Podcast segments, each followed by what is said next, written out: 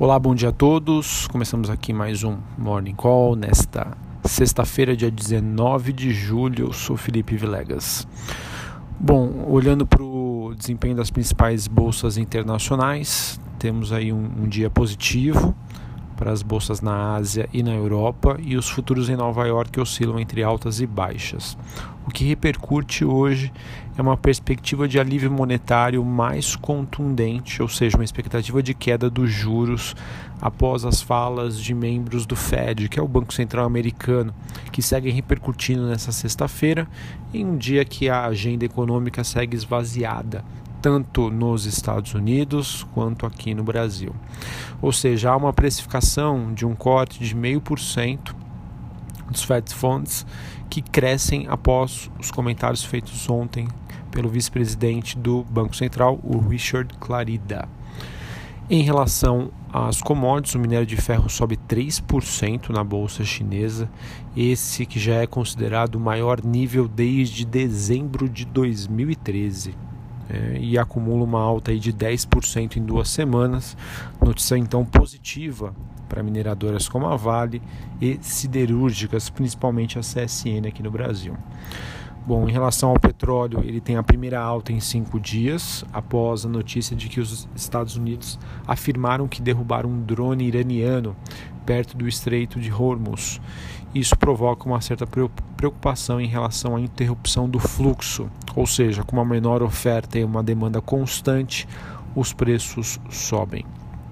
Em relação ao dólar, a moeda americana passa por um dia de recuperação ante os seus principais pares após o movimento de baixa ontem, repercutindo a notícia de uma precificação de um corte aí de 0,5% da taxa de juros nos Estados Unidos.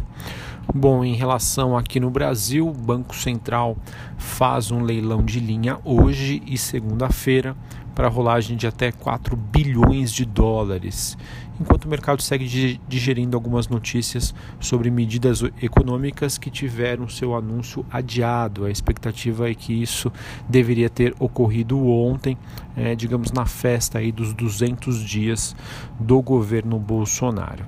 Bem, o governo estaria estudando uma medida para o trabalhador escolher entre sacar o seu FGTS anualmente ou quando for demitido.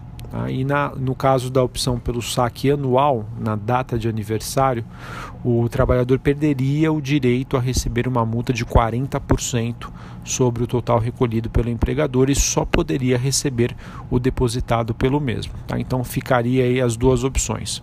Ou você recebe como é hoje, né, em que você pode utilizar para financiamento imobiliário, quando você se aposenta, mas se, se, se você é demitido é, você recebe uma multa de 40% sobre o valor acumulado, ou no caso o governo estaria dando uma segunda opção, né, em que você escolheria receber um saque anual. Né? Isso pode ser considerado aí um 14 salário, né? levando em conta que o, FGTS, né, as somas é, equivalem a um salário seu por mês.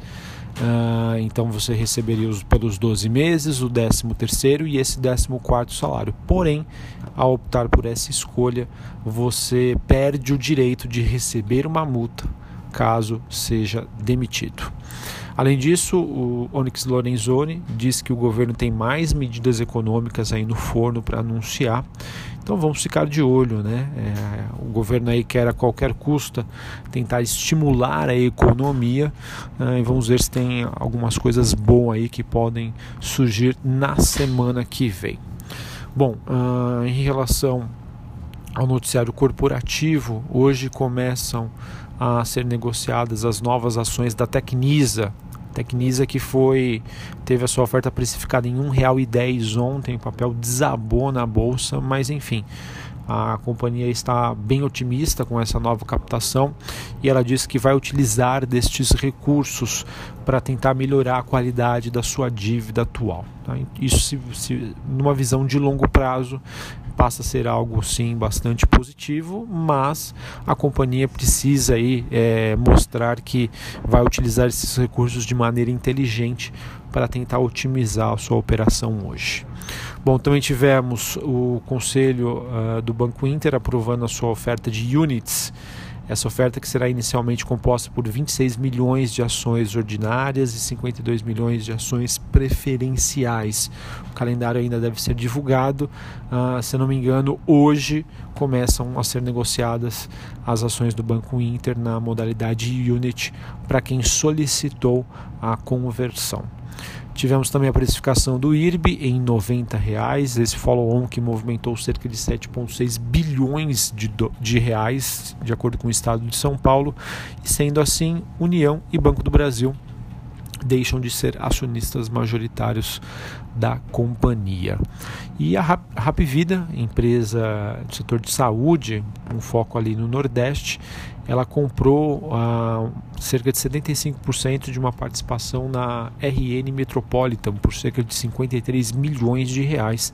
Rap Vida também que segue muito forte nessa parte de aquisições, uma empresa do setor de saúde que vem ganhando aí bastante destaque entre os principais analistas. Bom, vamos ver aí como que a bolsa repercute nesta sexta-feira. Mercado que estava no aguardo uh, desses anúncios de estímulos econômicos, mas ficou aí só na vontade ontem. É, a tendência aí para essa semana permanece ainda de baixa volatilidade, com a falta de indicadores, falta de notícias aí em relação a Brasília e principalmente com o exterior aí um pouco mais calmo. Um abraço, uma excelente sexta-feira, um ótimo final de semana e até a próxima. Valeu!